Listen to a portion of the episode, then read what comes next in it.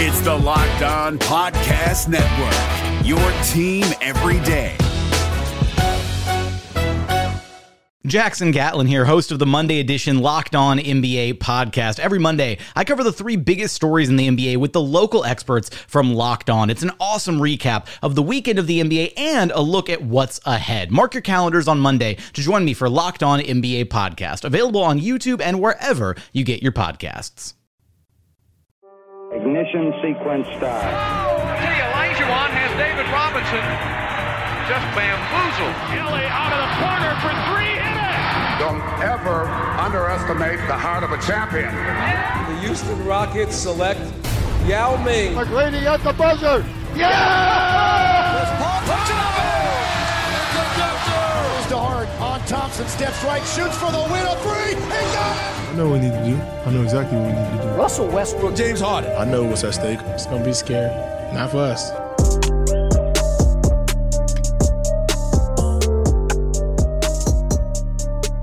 What's up, everybody, and welcome to another episode of Locked On Rockets, your daily podcast home for everything Houston Rockets basketball, part of the Locked On Podcast Network, your team every day. I am your host, Jackson Gatlin. You can find me on Twitter at JT Gatlin. You can also find our show on Twitter at Locked On Rockets. And hey, if you enjoy what we do here at Locked On Rockets, do me a favor, subscribe to us on Apple Podcasts, Google Podcasts, Spotify, Himalaya, wherever it is you listen to your podcast. Please subscribe to us. Maybe leave us a review if you've got the time. I do read those. I genuinely appreciate every single one that we get. And hey, drop us some stars, share us on social media. That's how we get the podcast out there to other diehard Rockets fans. Now, joining me today is Rockets legend, Rockets podcast legend, Rockets blogger, Ben Dubose. How's it going today, Ben? Going pretty well, Jackson. How are you? I'm doing pretty good. You know, I'm I'm excited about small ball. So hey, I don't want to bury this. We got to get this out of the way and deal with this, nip this in the bud right now. What are we calling Rockets small ball? There's been a, a lot of names out there to start. What are we calling it? What are we trying to make the official slogan for Rockets small ball? Yeah, Pocket Rockets seems to be catchiest, but I don't know that the team would love that. But also, small ball is so generic. It's been done before. However, because Daryl Morey had the musical small ball, that's kind of where I'm leaning. I'm torn. Like I said, Pocket Rockets is catchier, but also I think the guys in the locker room probably don't like it that much. Small ball is the Daryl Morey musical, so I'm rolling with that for the time being. Okay, good. I'm glad we're on the same page. I started calling it small ball as well, and then there's the other one floating around out there, a micro ball, which I'm just I'm I'm not a fan of that whatsoever. No, that's just a little. Look, it's not micro. It's small on a relative basis. They're all are all still very large human beings. And the other thing too, I know we'll get into this more, but the Rockets' height is not everything. Robert Covington, I noticed this in the Boston game. That seven foot two wingspan he plays like a six eight, a six nine player. So height isn't everything. These guys aren't tiny. They're smaller on a proportional basis to most teams, but micro ball, it's not really catchy and it overstates it. So I think either pocket rockets based on just the catchy nature of it, or uh, small ball because that's probably the most fair, and you've got the Daryl Morey musical component to it as well. Okay, so first things first, we have to backtrack just a little bit, right? We have to go back to, we'll go back to the day that the trade was officially consummated. What were your immediate thoughts on the Rockets choosing to deal Clint Capela and really go all in to the, you know, Morey ball philosophy of threes, layups, and dunks, but more specifically, you know, the spacing and really, you know, going all in with this, you know, Daryl Morey, Mike D'Antoni vision for this team? I didn't mind the deal. Philosophically, I understand why now it did. The sticker shot got me a little bit the night of having to give up that 2020 first round pick. That stings. Although, when you look at it, Minnesota had the leverage. They wanted two first round picks. And also, with this first round pick, it's a weak draft and it's almost assuredly going to be in the 20s. That's almost like a high second in a lot of years. So it's not really that valuable. And the Rockets, this was the best guy, the 3 and D wing, Robert Covington on the market. So the sticker shock got me a little bit at first, but I understand why. And no, I don't think it had anything to do with Tillman Fertitta, the luxury tax. I think Minnesota just had the leverage in this deal, and they got two first round picks. Now, of course, they flipped the Houston first to Denver and got um, Beasley and more. But the point is, they viewed Robert Covington as that much of an asset. And to this point, early in his Rockets career, four games in, he's largely played like it. And the reason I support it, Uh, there's a couple of reasons. first off, this is not a rental. This is someone that signed through 2022. He's in that same age core 29, 30, 31, right there with James Harden, Russell Westbrook, Eric Gordon. So you've got a lot of alignment there. He's going to be there for the long term. It's something that they've really tried to fill ever since losing Trevor Ariza, but I don't think that even truly encapsulates what Covington brings because Ariza at his age, even if they could bring Ariza back today, I don't think he's nearly the same player. So he provides you some of the things that Ariza did two years ago, but also a guy who's just 29 years old and isn't falling off a cliff in regards to his game and the aging curve. So it's not just this year, it's the next couple of years as well. Russell Westbrook, one of the best things to me about the Rockets, it's opened my eyes that maybe the window is a little bit more open the next two years than I had thought because the version of what of Russ that we have seen the last really two months, it's a lot more explosive than I had ever imagined going into the year. So maybe your formula isn't just how long can you squeeze out peak James Harden. If you have that version of Russ, maybe, and I'm not going to say that your odds get better because you do get older, but at least the window is open. So I like the fact that Covington, he's signed for multiple years. He gives you what you need in terms of 3 and D. He spaces the floor for Russ. So all of that is sort of my introductory thoughts on why I think it fits. In terms of the X's and O's, look, even when the Rockets have been at their best this year, Jackson, I've never had the feeling that this is a team that's at the level of the Milwaukee Bucks or even the Lakers on a consistent basis. Now, certainly they beat the Lakers last week, and we know they've beaten the Clippers twice. They have these highs, but even when they played at their best, the eight game winning streak in November, towards the end of December when they beat the Clippers at Staples, they had the wins at home over the Nuggets, the Sixers, both by double digits. It never really felt like, okay, this is the 65 win juggernaut from two years ago there were just better teams. And so if you're the Rockets, not only are you maximizing Russ because you need more floor spacing, it's tough to have two non-shooters, which, which between Russ and traditional center you would have. Now you have the paint open. Russ's paint points are exploding. He's tying these records from Shaq and whatnot. All of that makes a lot of sense from an X's and O's perspective, but just philosophically, when you look at the landscape of the NBA, the Western Conference, you need to do something outside of the box. And so this small ball lineup, it increases your variance. It might make you more prone to an upset, more prone to, say, losing to the Phoenix Suns by a lot, which they did. Now, granted, there was no Westbrook. There was also no Eric Gordon for most of that game, so extenuating circumstances. But to me, the Rockets had to make a gamble, and even if it lowers their floor, I think clearly by becoming more versatile defensively, by becoming even more reliant and more able to shoot threes. Robert Covington over Clint Capela is clearly an upgrade there. You have raised your ceiling, as we saw against the Lakers at Staples 24 hours after the trade was announced. So to me, that's why I'm on board. The team as it was, it was a good team. This was not the 65 win team from two years ago where you say, hey, you're really disrupting it. No, you've got Russell Westbrook at 31, James Harden at 30. You want to maximize this window, and I just did not have a lot of confidence with the way that it was. Not going to say it was impossible, but it's not like you're really losing that much. Whereas now, not going to say they're the favorites, but at least there's a case. You can see how that upside has risen against the likes of the Lakers, the Bucks, whoever it may be. Matt Moore, aka HP Basketball, has talked about that. So to me, just from a broad philosophical standpoint, that's why I'm all in on this. I just wasn't sold on the direction they were going. I felt like they had reached their potential, and this gives you a lot more unpredictability going into the playoffs. And given what, what we saw over the first 50 games, I think unpredictability is a good thing at this point. I completely agree with you. I couldn't agree more. I think it really Daryl Morey, it's it's almost like a doubling down of the initial trade to acquire Russell Westbrook, where you know I think that's something we talked about a bit earlier this season, where acquiring Westbrook, we thought originally maybe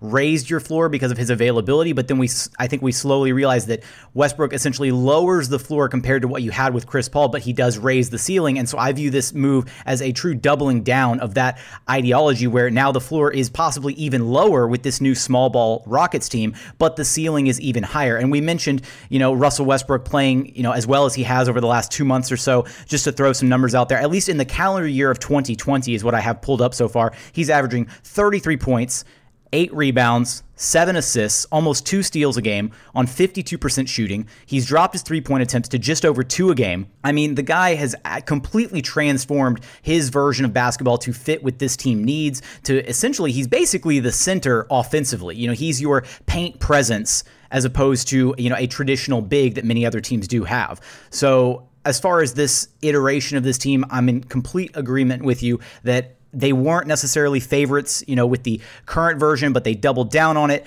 This new version is exciting. Robert Covington fits exactly what this team needed on the wing, and it's going to be exciting to see what they're able to do moving forward. Now, we got to hit this break really quickly, but we'll be right back here with Ben Dubose, Rockets Wire editor, in just one moment, so you guys don't go anywhere. The NBA playoffs are right around the corner, and Locked On NBA is here daily to keep you caught up with all the late season drama. Every Monday, Jackson Gatlin rounds up the three biggest stories around the league, helping to break down the NBA playoffs. Mark your calendars to listen to Locked On NBA every Monday to be up to date. Locked On NBA, available on YouTube and wherever you get podcasts part of the Locked On Podcast Network. Your team every day. And we are back in here at Locked On Rockets, your daily podcast home for everything Houston Rockets basketball, chatting with Rockets Wire editor Ben Dubose. Now, Ben, I have I do have some reservations, as do many others, about this new Rockets small ball lineup. And I think one of them is just we've seen we've wondered how this team is going to look defensively. And honestly, they've looked pretty good defensively so far. Wouldn't you agree? Yeah, I would. I mean, the synergies that you're already seeing between PJ Tucker and Robert Covington, there's trust there. Even with Clint Capela, he just didn't have the body type. And I'm not saying he was a bad defensive player. He was a rim protector. He was a really good rebounder. But he wasn't the guy, the dog that PJ Tucker could point to and trust on these switches, which are such a big part of the Rockets scheme. You can just see a ton of trust between PJ, who, of course, is the defensive ace, the anchor, and Robert Covington. That's a big deal. And then when you get Eric Gordon back, to me, his absence this week has been an underrated storyline. Certainly against the Jazz, when things really went wrong for them in the fourth quarter, aside from just the horrible luck on the Bogdanovich three at the buzzer. Donovan Mitchell, especially once Harden picked up his fifth foul, they just had no one to stop dribble penetration. At times, we saw that against the Celtics with uh, Jaylen Brown, Gordon Hayward. So I think you'll get a little bit better once you get uh, Eric Gordon back to try and stop that dribble penetration. Also, an underrated part of it when you get your full cast of characters back and you have Eric Gordon, I presume he'll go back to starting at small forward, then it gives you more versatility in terms of what you're doing with Danuel House Jr. Right now, you might be having to overextend him a little bit because you don't really have that much depth. Right now, you're just playing uh, three bodies, a tight eight man rotation. So I think you'll also be a little bit more flexible in terms of the matchups, what you can do with Danuel House Jr., and perhaps have him a little bit better on the uh, perimeter as well. But yeah, I like what I've seen so far. Covington and Tucker, they seem to be really good fits despite the lack of height, as I said leading off the podcast, Covington that seven foot two wingspan, that means a lot. And then it's a subtle thing, but I think Russell Westbrook continues to get a little bit better on defense as well. I noticed after the game last night,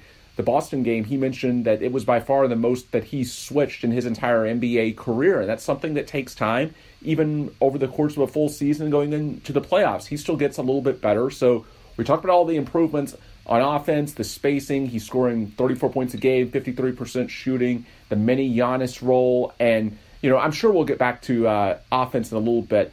Side note, I've got to push back. We were in the conversation last night with um, Stanford KP, Roosh Williams, all those guys on Twitter, you know, and I could not push back more strongly enough on the notion that we've seen what a Russell Westbrook led team can do because we have not seen this Russell Westbrook. Now, you might could say that in Oklahoma City, but I don't buy that because those teams in Oklahoma City failed with Russ leading the way that these can't because as you mentioned and we closed out the first segment, the shot pro- profile is so dramatically different. The three is way down, more efficient than ever in terms of getting in the paint, more explosive than ever somehow, even at 31 years old. So sorry for getting sidetracked. I know we're talking about the defense, but want to get that off my chest about Russ before I forget about it. But defensively, I think he's a guy that's going to get more comfortable as the season moves along. I think Austin Rivers, certainly how much he can play depends on how well he's making threes, but he's a guy that has valuable on ball defense. So, yeah, I like it. And in terms of the rebounding battle, that's always going to be an issue when you're that small. But what encourages me the most, Jackson, certainly they can hold their own on the perimeter. Covington and Tucker, they can switch on everything. The big question is are you giving up too much in terms of height and rebounding? Well, the two games that they have been fully dialed in, I would say, the Lakers and the Celtics, the Lakers, that's a giant team. The Rockets only lost the rebounding battle by one against the Celtics. They only lost it by three. And that's part of what I think the Rockets kind of see as their motivation for doing this. The one big question about this, more than anything else, is okay, how much fatigue is this going to take out of them? How tired are they going to have to be going up against bigger bodies and having to try this hard? Well, the thing about it, in the playoffs, there's no back to backs, especially in the early rounds. You have lots of two, even three days off in between games. So I think the formula, it might hurt them a little bit in the regular season, the grind, so to speak. But with so much of it being dependent on effort these days, to me, that's why I think it's a small consideration, but it could be something that the Rockets are sort of thinking about that, hey, when you get to the playoffs, it's a little bit easier to play that style than it is right now in the regular season. And to kind of build on that same point, historically, that might be one of the reasons that we've seen the Rockets in the last couple years be a better second half team, you know, post All Star break than they were in the first half of the season because they have been one of the older teams in the league. And so, with an older, more veteran core of guys, you know, they know when they need to dial it up. And, you know, maybe in the earlier season, there are some games where, you know, you're not playing at 110% energy or effort like you should be from the get go. And then maybe the reality just sets in post All Star break where, hey, this is the final stretch of the season. We've got to be playing our best brand of basketball going into the playoffs, and we've got to finish the season out strong as opposed to some of the, you know, lackadaisical games that we had earlier in the season. Now, some numbers that I want to throw your way, Ben. I'm not sure if you were aware of this. I think it got posted on Twitter earlier. I, I forget by who, but it's a small sample size. But in 39 minutes, the Rockets have a lineup of Tucker, Westbrook, Harden, Covington, and House Jr. that has an offensive rating that's posted at 125.3 with a defensive rating of 98.8 for a total net rating of 26.5. Now, I know it's a small sample size, but that's pretty promising. Yeah, absolutely. And the one thing I'm not saying to do anything drastic just yet, but the one thing that's sort of in the back of my mind boy, has Danuel House Jr. ever found a second wind. I don't know what was going on December, early January, but he has really bounced back. It seems like that he's almost taken this as a challenge. He spent a lot of time either at the four or now, I don't know if you consider Covington or House the four, but regardless, because they're small, they have to expend a lot more energy, try and fight on the glass, those types of things. And House seems to be really relishing the challenge on both ends. He seems to have really found himself, which is an underrated storyline of how they've won right now five of their last seven games, six out of nine, eight of 12. House, when you consider relative to a month ago when we were talking about what is wrong with this guy, he sort of found it. And I feel a part of it, the catalyst has been getting back in that starting lineup. I'm not saying that I'm willing to flip long term to House and Covington as your three and your four and, Gov- and uh, almost called him Govington, Gordon as your six man. But long term, I think you at least have to keep an open mind. It wasn't like when the Rockets went back to uh, Eric Gordon at the three that Mike D'Antoni said, "Hey, this is how it's going to be." No, it was more okay. We're trying this, but we're going to see what works. And again, I don't think it's something that Eric Gordon has lost his job. But if there's something in these synergies, certainly they're playing well together. But beyond that, if it holds up, maybe this is the ticket. And who knows? Maybe having House at the three helps offset the loss of a traditional center and the size that you get from someone like Clint Capela. Again, it's not something that I'm committing to. It's just something that I'm kind of keeping an open mind to as we go down the stretch of the season. And the Rockets trying to optimize exactly what the right grouping is for the starters and, of course, for the uh, second units off the bench.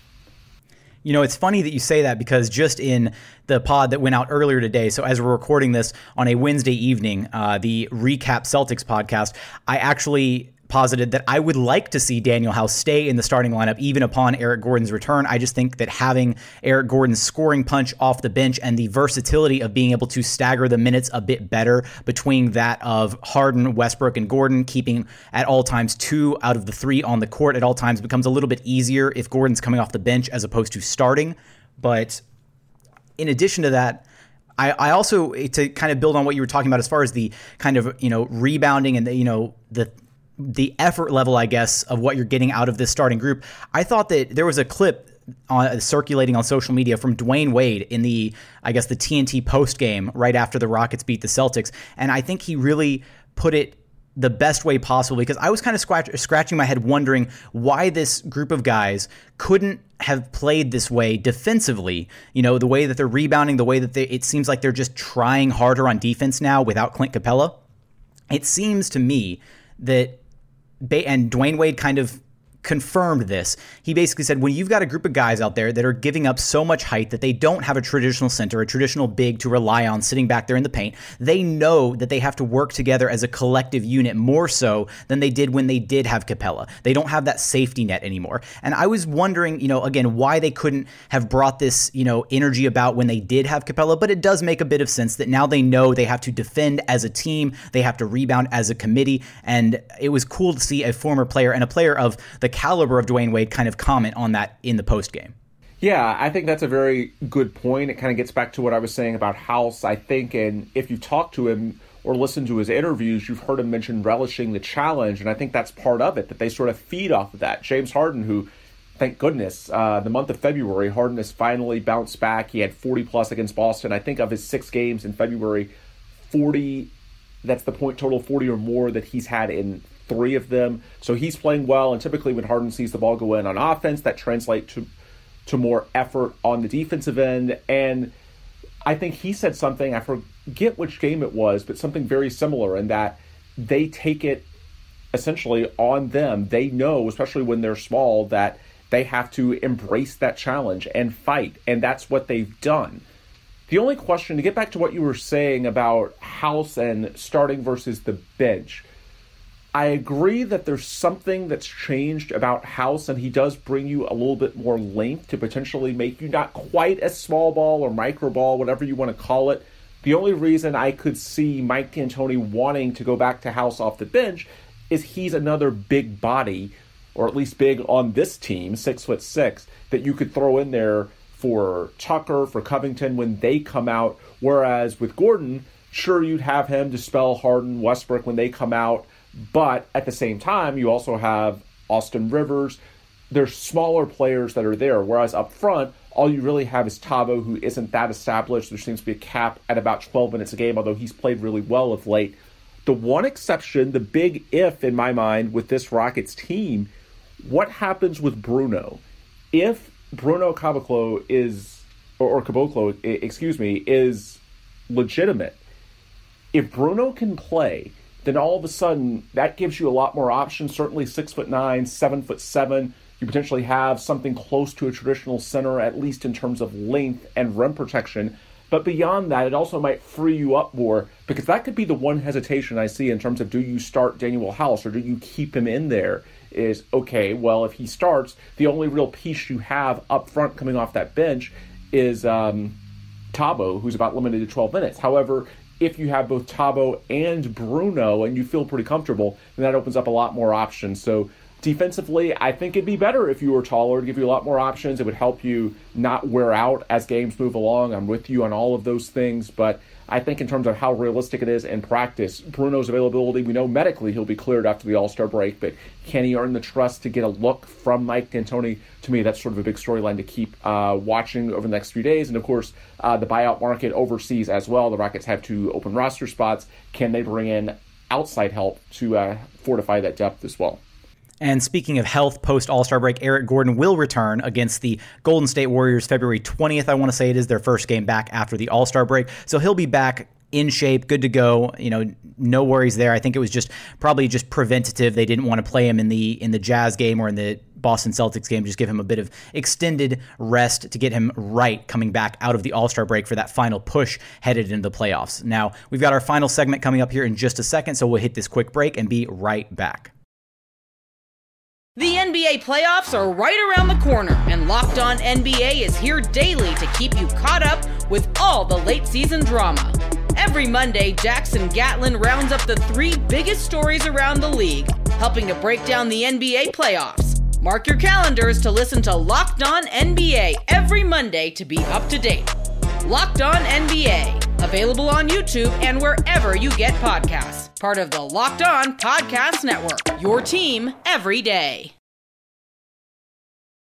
And we are back in here for our final segment at Locked On Rockets, your daily podcast home for everything Houston Rockets basketball, chatting with Rockets Wire editor and former Locked On Rockets podcast host, Mr. Ben Dubose. Now, Ben, we've got these two open roster spots on the Rockets roster that we, you know, you briefly mentioned there at the end of segment two you know, are there any buyout candidates that you have in mind that kind of are, you know, kind of have risen to the top or the cream of the crop of the current buyout market in your eyes, at least? The one name that I'm looking at in terms of uh, guys who are potentially available in the near future is actually Ryan Broekhoff of the Mavs, who they waived to sign Michael Kidd Gilchrist. I know he's not really a center, but he does have some length to him six foot six, six foot seven, and more importantly, he's a 40% three point shooter. He can really stroke it. And I believe if you claim him, you get his early bird rights. He'll be a restricted free agent, so he's not even necessarily a guy you would lose this summer. Now, other teams can claim him as well, but you have to have an open roster spot, which not that many teams have. And a guy who's 29 years old, how many non contenders would really want to grab him? So I do think there's a chance, if the Rockets want him, that they could make a claim. I believe that uh, his waiver period will expire at about 4 p.m. Central Time on Thursday. So it would not surprise me if they went down that road with Broekhoff, who's been with the Dallas Mavs this year, played sparingly. But again, Mike D'Antoni, you could use more shooters. We've talked about it. For a team that shoots as many threes as the Rockets do, you'd like to see them have a couple more true marksmen, that could be an opportunity. Beyond that, I'm actually looking, and they do have two open roster spots but I'm expecting them to go big and maybe add some insurance. We talked towards the end of segment two about Bruno, whether at 24 years old, the Brazilian KD, is he finally ready two years away and or two years away from being two years away? Maybe this is finally the time. He showed you some flashes in Memphis, but we know Mike D'Antoni at times does not have a very long leash with younger players. I tend to think they'll go big only because – the names that have been on the buyout market so far, the big names, uh, Marvin Williams, uh, Michael Kidd Gilchrist, since the deadline, we have not heard word one about the Rockets linked to those guys. It isn't like the Rockets have said, like, say, Markieff Morris a year ago when they clearly went after him, but he chose Oklahoma City. No, what's been really striking is that we have not heard anything from the Rockets at all. So, what that tells me is that they're probably focused on someone else. And I tend to think it's a big. Maybe they're still hoping, you know, over the All Star break, you're going to have this dead period around the league. Maybe Tristan Thompson and his reps with Cleveland think one more time about, hey, do I really want to fight a buyout? Because with all the bigs up front in Cleveland now, how many minutes am I going to get anyway? What are my chances of re signing? I know he'd lose his bird rights by buying out, but at the same time, if you're not going to stick in Cleveland and who knows what the market's going to look like this summer anyway in terms of sign and trades, I don't know. Maybe they consider now that you have over a week to kind of clear your head and think about things during a buyout. Maybe they're holding out for one last run at Tristan. We'll have to wait and see. Beyond that, you've got your um, Biyombo types that could be bought out, more traditional bigs that kind of give you a hedge on Bruno, as we were saying earlier. I also think Motiejunas, Udoh, you've got some players that have been in China and now that you've got the whole coronavirus situation, the CBA basically suspending activities. Those guys could be available even earlier than usual. You don't have to wait until uh, March. We saw Motiejunas here in uh, late September, I believe, with his team, the Shanghai Sharks. So that could be an option. But the fact that you've seen two, I don't know if you would call Marvin Williams a wing, but he's certainly not a traditional center Marvin Williams, MKG, you've seen these guys go without any link to the Rockets. The fact that we haven't really heard it, that tells me that at least with one of those two spots, I think the Rockets know they want some size. When you think back to the origins of, origins of this whole small ball experiment towards the beginning of last week, it was during the Super Bowl that the Woj bomb leak, the Rockets were really looking at this. And the initial report from Jonathan Feigen of the Chronicle was that the Rockets weren't really committing full time to small ball. That they wanted someone to play close to Capela's 30 minutes per game. Now, maybe that was exaggerated a little bit. I don't know, but I also don't think that they would say that if it was a non factor at all. So I'm thinking with two open roster spots and now the luxury tax isn't a factor at all, you're well below that by more than 5 million after going from Capela's salary to Covington's, then to me, I just sort of suspect that they do want one more big body that's at least an option for certain matchups in the playoffs. I think they would love it if Bruno won that role. He has more youth and upside, but I think they might want to kind of hedge. And so, be it a more traditional type, maybe you get lucky and Tristan has second thoughts and wants to force his way out of Cleveland. Maybe it's an overseas guy that comes over, but I just sort of think with the lack of activity on Marvin Williams and MKG that you are going to have a big at one point. Maybe it's over the All Star break, maybe it's later than that, but I do think at least one of those spots is earmarked for a big, a more veteran presence that you can kind of platoon with uh, Bruno and then see by the playoffs who's more uh, ready for the opportunity. You know, he doesn't quite fit the veteran presence bill, but I was really upset to see that Jonah Bolden went to the Phoenix Suns on a 10 day contract. I thought he was a name that was pretty interesting for the Rockets, and to see them kind of miss out on that, it just, it, it feels to me, like you said, that maybe they do have their eyes on a specific target or a couple targets in mind, which is why they've been so silent regarding all this, regarding buyout candidates. But past that, we're going to take a quick peek at the schedule, which, as we record this podcast, there's actually three teams that are playing tonight the Mavericks, the Jazz, and the Nuggets that could very well lose and therefore impact the standings. And honestly, we'd like all three of those teams to lose. Now, whether or not that happens, the Mavs are playing the Kings, the Jazz are playing the Miami Heat in Utah, and then the Lake, or, or I apologize, the Nuggets are playing the Lakers in Denver. So I'm not sure how those games are going to swing, but as it stands right now, the Rockets are sitting kind of comfortably in the fifth spot, a game and a half back of the Utah Jazz after losing the heartbreaker to them in Houston Sunday evening. And then they're two whole games ahead of the Oklahoma City Thunder. So they're kind of comfortably in that fifth spot. Do we see them really being able to make a push and kind of creep into that two or three spot range, or do we think that's out of the realm of possibility at this point? No, I think they could that Clippers loss really opened up a lot more possibilities when they lost in Philly. They've also got the game in Boston. Maybe Boston can do you a favor. But I think, you know, the Rockets, they've won two out of three against the Clippers already. That seems to be a pretty favorable matchup, or at least it was when they had Capela. We'll have to wait and see. The finale in which they could clinch the tiebreaker is March 5th in Houston. But I do think there's a chance the Clippers look somewhat vulnerable. Even the Lakers have not played that well. They're 6 and 4 in their last 10, but that there's an eight game gap in the loss column. That's a lot to make up. But I think certainly the Clippers, the Nuggets, the Jazz, those are attainable. You know, the Nuggets, as well as they're playing, their point differential isn't even at plus four. Now, neither is the Rockets, but the point is that they're four games in front, and yet they're not even really all that commanding in terms of their margin of victory. So I do think they could potentially fall back a little bit. And the Rockets, their schedule is, I don't want to say easy, but it does ease up. We've been through the tougher uh, part of the schedule in January. So I feel pretty good about where they're at. To me, the biggest thing, and the Mavs are getting Luka back, but you finally got a little bit of separation. It's only two games, but as compact as the Western Conference is, two games feels like a lot. Winning the Southwest is so big because that also plays into the other tiebreakers. So many of them. Three way ties, certainly, but beyond that, you split with the Nuggets. You could very well split with the Clippers. And if the Rockets win their division, they are going to be in a better spot over a lot of teams that they are competing with. So the fact that you've gotten a bit of a cushion over Dallas, I think that bodes pretty well. And, and to me, as I see it, I think you'd like to get to, you know, the two, the three seed, but to me, the far and away biggest priority just get home court advantage in round one of the playoffs because there are so many good teams in the West, even towards the bottom of the bracket.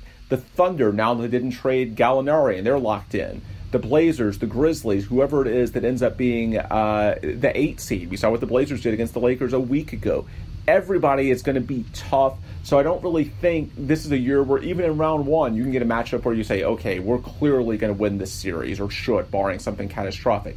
No, you're going to have to earn it. So to me, I do think they could potentially get to the two or the three seed, but kind of the consolation that I get out of it is you know what, even if they don't, if you can just get up to the four seed, just get home court advantage and at least one round, hope for the best, and then this year's playoffs are going to be wide open. There's a lot of good teams to very good. I don't really see any great teams, and if you're starting to get James Harden figured out, which I think he is, if you've got Russell Westbrook, if he can continue to play this well, and let's give kudos to the Rockets, by the way, they have stuck with, at least with Russell Westbrook, that load management. Maybe that's paying off in terms of how much he's improving as his season moves along. Even with the losses, the hits they've taken, they haven't bent at all when it comes to the back to back plan. Maybe he'll be more fresh for the playoffs. But really, my priority, you'd like to get to the two or the three, but if you can even just get to the four, home court advantage in round one, take your chances because really, I don't see a ton of variance. Whoever you play in the first round, they are going to challenge you this year.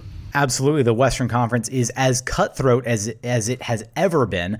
Now, kind of looking at the Western Conference playoff picture, you know, it's pretty solid. The top seven that are going to be in there. There's a little bit of possibilities of that eighth seed not being the Memphis Grizzlies as it stands right now. The Trailblazers are actually three games out of the playoffs, so three games back of the Grizzlies for that eighth spot. The Spurs about five, four, five and a half, four and a half games back. There we go. Do we see just kind of branching away from the Rockets and just more NBA at large?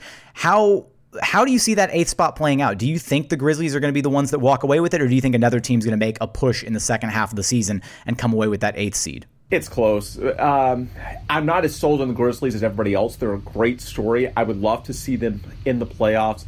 But at the same time, Portland has underachieved for so much of this season, and you have the individual brilliance of Damian Lillard.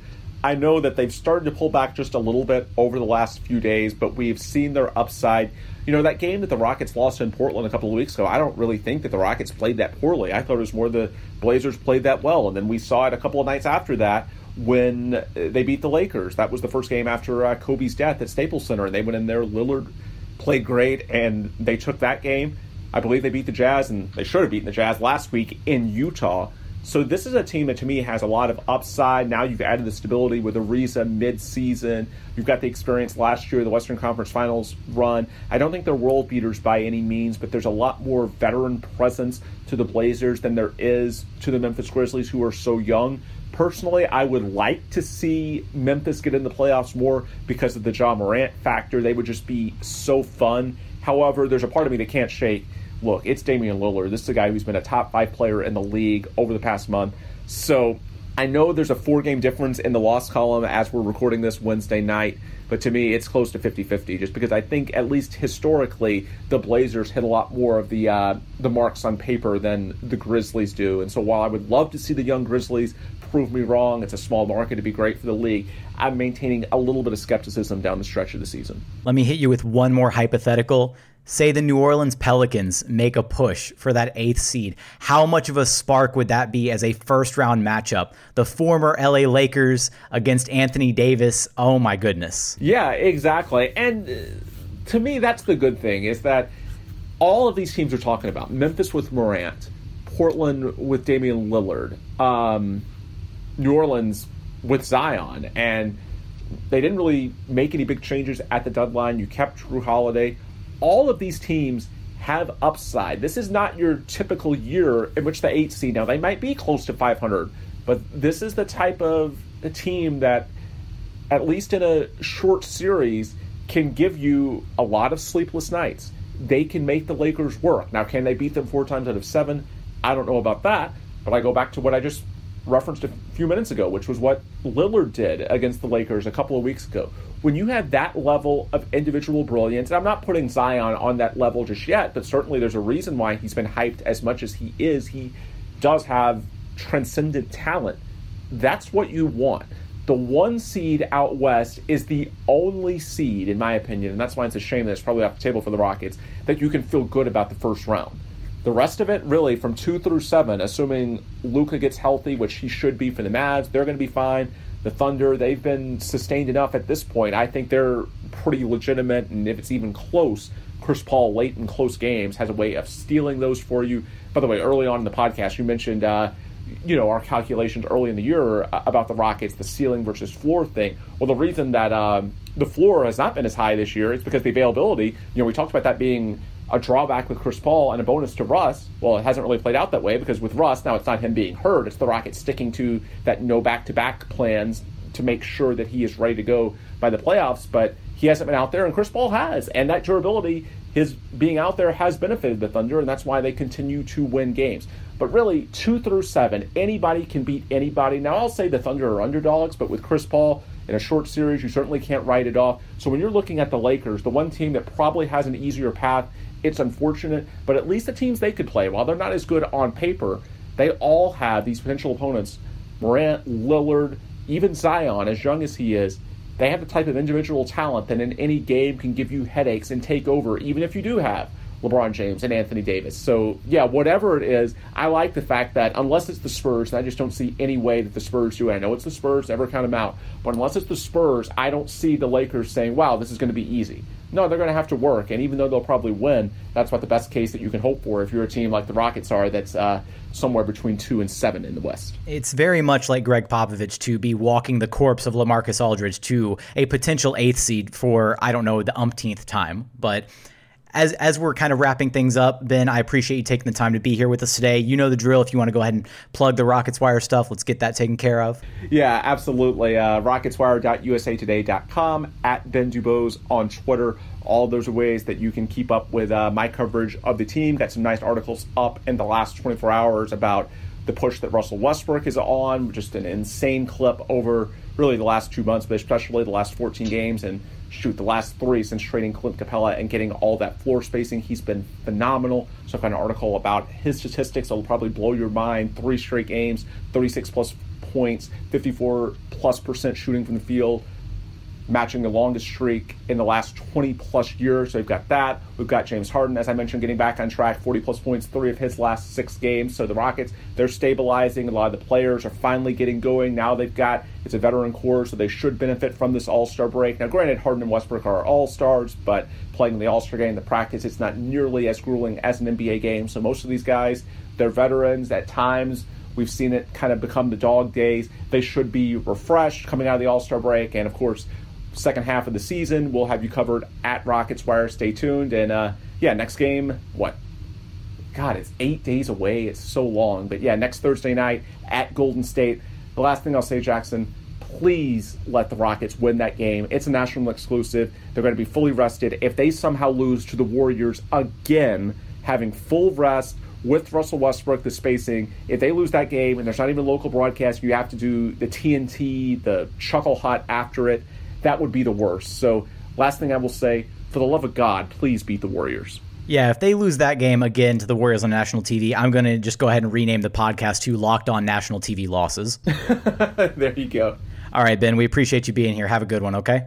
Thank you. You too. And one more time, that was Mr. Ben DuBose of Rockets Wire, the USA Today media group, for all your Houston Rockets coverage. Always happy to have Ben here on the show. You can give him a follow at Ben DuBose on Twitter. But I think that's where we will wrap things up for today. So, as always, thank you all so very much for listening, for liking, for sharing, for writing reviews, for leaving stars, whatever it is that you do to be a part of this show. I appreciate you. And we hope to have you back again very, very soon, right here at Locked On Rockets, your daily podcast home for everything Houston Rockets basketball. Hey, Prime members, you can listen to this Locked On podcast ad free on Amazon Music. Download the Amazon Music app today.